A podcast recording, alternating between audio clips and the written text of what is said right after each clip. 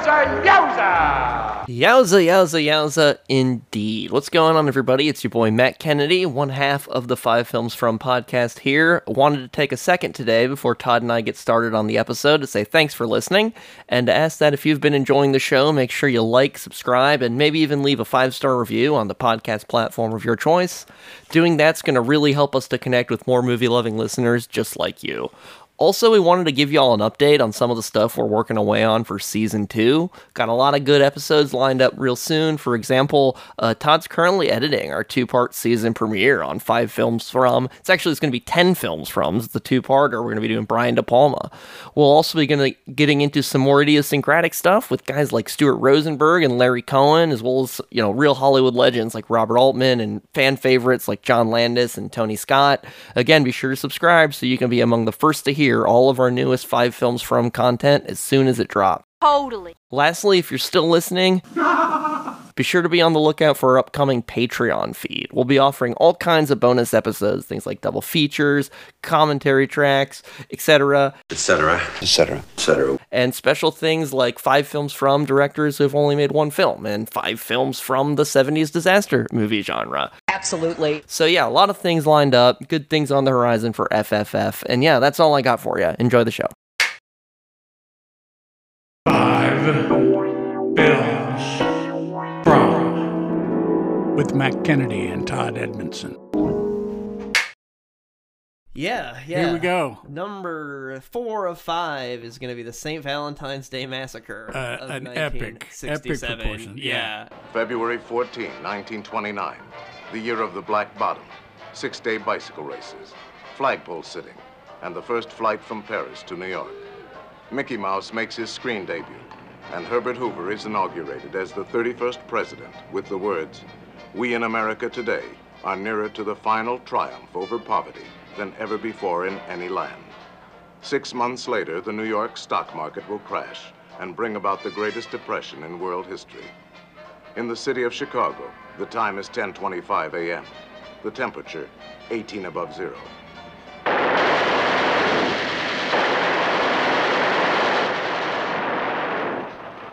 And this movie was uh, after the success of Wild Angels. Roger actually got hired by 20th Century Fox to do this movie. Yeah, It's got a it's got a It's bigger budget probably the feel biggest and a, budget and he'd a- worked and with, a, yeah. and a higher higher profile cast. yes, yes, I would say so. Um, Jason Robards knocks it out of the park as Al Uh, he's great. Yeah, I love him in it. For Christ's sake.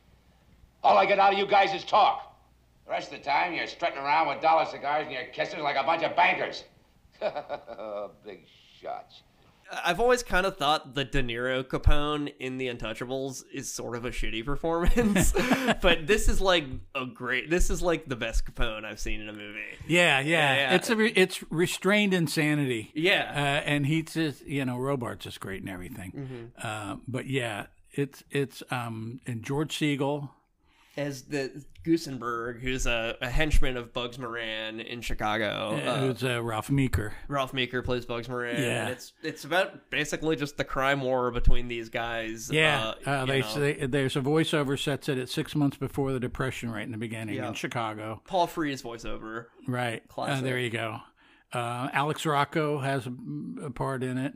John Agar, I was talking about him. He's he's one of these B movie guys that had a um fla- a brief flashback scene where he gets offed pretty early, and then uh, Jack Nicholson shows up later, no Yeah. credit, has one line. And he's doing like a voice too. yeah, it's yeah, he's like- doing a goofy voice. Yeah. Hey, what's that all about?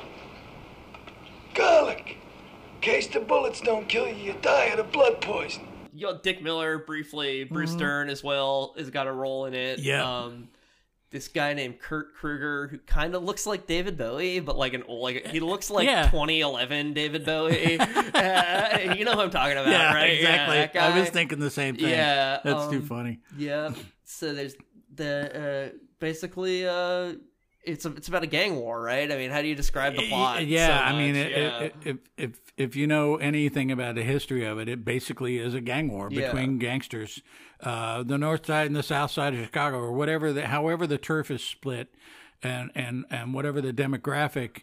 is, whatever the cultural aspect of it was. Uh, You know, and we were talking about how uh, there's a lot of racist shit thrown around about. Yeah. Uh, And- very anti-Italian. Yeah, it's a lot of like w- various like white people being racist against various other white people. Yeah, And, like yeah. Irish, Italian, like Germans, and everybody's just like calling each other out. Yeah. Every wop in town is working for them Since when do we hook up with a bunch of crummy spicks? Don't you pop off to me, you stupid kraut. Now remember those grease balls. They just as soon put a bullet in your back as eat a pizza. To hell with them Sicilians. Just say we do it without the help of a two-bit spaghetti snapper like Joe Aiello. Spaghetti snappers really Spaghetti just made snappers me, is, is it a made funny me one. laugh yeah, out like loud. what the fuck is that? Uh, and of course, that immediately tells you that they're not Italian. right. Yeah. So it's not a mafia movie so much as it is. Uh, it is, uh, but it is Al Capone, and they keep calling him Capone. Capone. Yeah. Capone.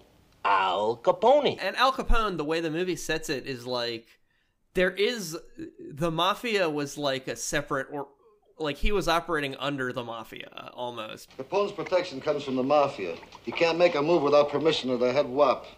And he can't be the head himself because he's not Sicilian. So he's got his own man, Patsy Lolordo, running the outfit. It sort of sets you up pretty quick where um, where Jason Robards is almost assassinated by George Segal. George Segal gets set up because he go he starts intruding on uh, Capone's territory. He goes to a bar. Well, now you know what you got there, Bright Eyes. It's not the pipes at all. It's uh, green beer. Hey, you can smell it. See what I mean? Peter Gusenberg, born Chicago, Illinois, September 22nd, 1898. Ex-convict, mail robber, burglar, hijacker, professional killer. When at the age of 13, he came home from school to find his mother dead. His first act was to pry the wedding ring from her finger and pawn it. He has been a member of Bugs Moran's North Side Gang for the past seven years. So uh, Segal and his brother are, are these uh, hunchmen, as Zappa would call them, and and um, i- i- the great scene where Capone and um, he- who's got a whole bunch of guys around him. His brother-in-law, I guess, is his right-hand man. I, I, I, Capone's. Capone's. I don't rec- I recognize the actor, but I didn't check his name. Uh, they're in a restaurant, and and Segal uh, leads a whole row of cars with all these Thompson machine guns that are just like just spray this whole restaurant with just shitloads of rounds. I mean, it's just crazy. There's Thompson machine guns aplenty in this movie Oh yeah. and uh, they're they're really nasty because they're they're one of the first weapons of war that uh, gangsters were able to get their hands on, and uh, d- just deadly. That's actually specifically mentioned in the next movie about how those came in Bloody Mama. They talk Yeah. about the guns from the war. Yeah, yeah, yeah. Specifically mentioned that. Yeah, no, they were they were they were definitely the first. Uh, um, I don't guess semi-auto or whatever, with a just huge magazine, uh, just full of fucking rounds in it. Very dangerous, deadly motherfucking guns, and um, so that's you know that's sort of the thing is that it sets you up as a turf war right away, and um, Jason Robards is is is so much fun to watch. And all the side men he's got you know he does it he does it like a business. They're always at a big table. They're always they're, they're they're meeting at a certain time they're going in a certain door to making sure they're all protected because uh, Capone's afraid of being assassinated It Almost reminds me of like in the beginning of Thunderball when they do the whole Spectre meeting. Mm-hmm. It's got a very sort of like James Bond movie vibe to it. Yeah, almost, yeah, that yeah. going down the table thing. that's where you know if if if you're going to be a successful criminal you got to get organized Right, yeah, Uh, yeah. hence organized That's crime why they call it organized crime. Yeah. uh, so what can you say man it's uh, Uh, yeah, it's, there's not like a ton to talk about necessarily. You know, No, it's just yeah. like it's a docudrama, right? So it's Yeah. presented in a very like this is a scene that is happening. And Yeah. then, and then the scene happens. Yeah, it's- and it's- it's you know a lot of different characters, sort of all, all over the place. It bounces around, but ultimately, you know, the Capone's gang hatches a plan to get rid of Bugs Moran by uh, pretending to be cops, basically. and, and get Mm-hmm. yeah them all in fake this cops a fake cop car Yep. and they're um they've got this elaborate signaling system where they they where they fucked up is they're not really clear exactly who Moran is, but they know what he's wearing, and it's sort of like um It reminds me of Harry Palmer in the Ipcress Files, a Michael Caine Like cocaine. movie where um, he um, makes the guy switch jackets with him and makes the guy walk Yeah. out first, and that guy gets I've killed. seen that in a few movies. Yeah, That's kind good- of a classic good- thing. yeah. Good stuff. Yeah. You will forget all about the Ipcress file. You have forgotten your name. In truth, his name is Michael Caine, and no one will forget his name. Michael Caine. He walks straight into sensational stardom in the Ipcress file. So yeah, they have this whole elaborate thing um, set up, and they start hiring. Uh, they've got these all these guys, which is the first time you see Jack Nicholson. Is not until the end of the movie. Right, and Dick Miller also shows up right around there as yeah, well, Dick playing Miller's these one like the fake cop- cops. Yeah, and uh, and it's just uh, it's just it's it's really well done though. Roger has um, more money to work with. Yeah, Uh, some of it looks like like like so much of his stuff is location. This is backlot shooting. Yeah, Yeah, and this is all backlot Yeah, stuff. and that's funny enough. It's a product of him working with a bigger budget. Which, Yeah, yeah, and a- and another- and a different studio, Fox, yeah. yeah. Yeah. Uh, it definitely looks like backlot shooting, but that's not bad. I mean, that's cool. And it's No, I mean you get to just blast holes in everything and Yeah, stuff. Yeah. I love the fake snow. The fake snow Uh-huh. is great. the snowflakes that fall on people and sit there through the whole scene. Yeah. it's fabulous. Yeah, more cornstarch. but what can you say? It's uh, it it's violent as hell. It is, and, it all yes, it is violent as hell, and more of Roger as a really innovative film director. 1967 here, there's like handheld camera stuff in some of the fight scenes. Yeah, like, yeah, it's really cool. scenes. Yeah, it is really cool, and the ending, the sort of way how it, this movie and the next movie. Remind me of Bonnie and Clyde a lot, both of them. Mhm. And this one came before, and the next one came after. But just the way that they end in these really bloody shootouts. Yeah, yeah, yeah. And in this movie, part of that docudrama style, where it's this is this person, this is what happened, is it gives you little scenes about like everybody who happens to be in the garage during the massacre. Sort of Right. sets it up that way. And Dernsey is just a mechanic with He's a bum a- leg. yep, He's and- not even a criminal. Yep. Gusenbergs will do the shooting, Johnny. All I'm asking you to do is drive the car. That and maybe use a little muscle if things get rough. Pays a hundred bucks. Now are you in or out? It's a hundred bucks for the whole job? Uh-huh. I'll do it. Besides, I really need the money. There's like a optometrist who's in debt to the Yeah. mobsters who's also just there. Dr. Reinhard H. Schwimmer, born Chicago, Illinois, December 1, 1896. Twice married, twice divorced. Schwimmer has no criminal record, but is one of that group of men who are fascinated by the exploits of gangsters. In the last few months, he has become acquainted with the members of the Moran organization and spends a good deal of time in their company. A licensed optometrist, he has recently abandoned his practice and is presently supported by his widowed mother. I love the idea of the character of he's just this kind of like professional weirdo who hangs out with criminals as like a hobby. like it reminds me of like Or is he Paul Manafort trying to make himself whole again or right. whatever? It reminded me of like this is kind of a weird cut, but it reminded me of Richard Dysart going to the party in Day of the Locust. Of like, I'm just a rich guy, and it, it's like amusing to me to hang out with these sort of shady characters. yeah, yeah, with Yeah. a riffraff. Yeah, I like to I like to watch. Yeah, exactly. Right. I just like to watch you guys. I like to watch. Yeah, so Rogers really, um, you know, it's it's it's it's got to have been cool to be asked to. uh Did he produce and direct? No? He did, yeah, He and did. it was his idea. He wanted to make a, a gangster film, and he wanted to do it in a way that was sort of, um, kind of. Uh, his quote is unromanticized. Uh, it's not the typical man against the system movie. Like it's it's almost like well, that's very true. yeah, Yeah, and it's it, it's not like Bonnie and Clyde in a very specific way, in that it's not really presented romantically. I, I only brought the parallel up because of the ending. yeah, yeah, Um, yeah. and that is true. That's And- a good point. Yeah, That's a really good That doc, that sort of docudrama uh, aesthetic, because I guess he said that, uh, and according to Roger, he said that it was you know something that changed the face of people's perception of gangsters, because it was like the first time people got killed in public that were like innocent people, and it was like oh shit, Hmm. maybe these guys aren't Robin Hood. You know, Yeah, And- yeah. and- and- Right, right. And that's he he saw that as like the interesting part about that moment is that it's like really when the public's perception of what a gangster was changed. Yeah, Yeah. that's a really good point. Collateral damage. Yeah, it did happen. Yep.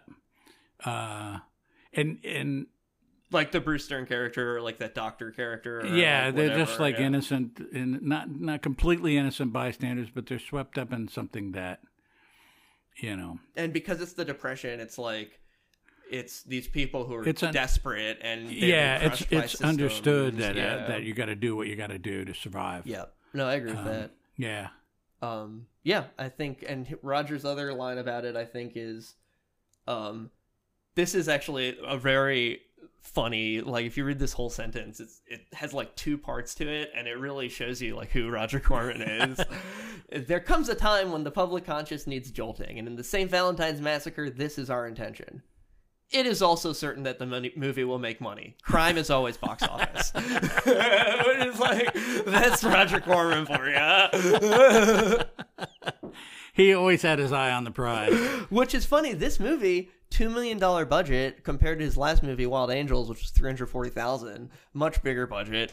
And this movie did not make its two million back. Really? yeah. And I mean, I guess when Roger has his line about never losing money, this was not his money. This was a, a studio picture. I There you guess, go. So maybe There he you didn't go. count it. But yeah, this movie made one point seven million dollars. It was actually a disappointment Wow. to 20th Century Fox, at least. Well, shit. I thought it wasn't a disappointment to to me, me. no, I thought it was really yeah, cool, yeah, yeah. It was really cool. You and I'm sure they're slowly clawing their money back anyway Right. after all this time. Probably, probably. Um, DVDs and VHS streaming. Uh, Let's watch it on YouTube. Yeah. yeah. Uh, well, according to Roger, he said that 20th Century Fox uh, said that it gave him a 2.5 million dollar budget, and the movie actually only cost him one million. The rest was studio overhead. So just bullshit, basically. They're writing it yeah, off. and- Yeah, and yeah. Roger, he he was public about it, which is interesting. Yeah. That's really cool. And that's his whole ethos of like, I'm going to. It's just like ethical to make a mo- movie for as cheap as I can. There you go. That's that's Roger's whole thing. And it's funny, the Day of the Locust, uh, it touches on a little bit of that too, about kind of the waste, you know, of, uh, you know, the William Atherton and all these production designers are like, oh, you're getting paid, aren't you? You know, yeah. you're not doing That's right, anything. Well, well, you're getting paid. What are you complaining about? Yeah. Uh, it's just like this, this, this, it's just a money machine. Yep. Yeah, but Roger, uh, clearly you make money by spending less. Come on. Which is what he's been doing his whole career. His whole yeah. career, yeah. Not, uh, um, but 20th Century Fox, you know, they get what they paid for, and I'm sure they had had some nice dinners. Yes, Roger I'm sure they the did. movie. Yes, that's right. Yeah, that's the thing. well, It's they're like, paying they're paying uh, actors, uh, you know, um, uh, you know, who knows who got paid? Sometimes some of that's public and some of it some of it isn't. But um, yeah, that's really wild. It's a it's it's it kicks though. It's, I, I um, like it. It's a good movie. Oh, and uh, Loach from Chinatown, who is um, I always forget his name. is that um Clint Ritchie? I don't know his name. Clint Ritchie played the character Jack McGurn, who was the guy who he was Capone's lieutenant, who kind of came up with the plan. Maybe I'm wrong to butt in like this, but the last couple of months I've been doing a little checking up on Moran. He lives at the Belden Essex Apartments on Lincoln Park West, apartment 5C. Uses the name George Miller. He's crazy about his wife and kid. He stays home most nights. Never goes anywhere without two torpedoes, Willie Marks and Ted Newberry, both bad guys to tangle with. If that's any help, Mr. Capone. you left something out, Jack, where he buys his DVDs. Dick Bakalyan. Okay. Okay. What happened to your nose, Gittes? Somebody slammed a bedroom window on it? nope. Your wife got excited. She crossed her legs a little too quick. You understand what I mean, pal? Oh.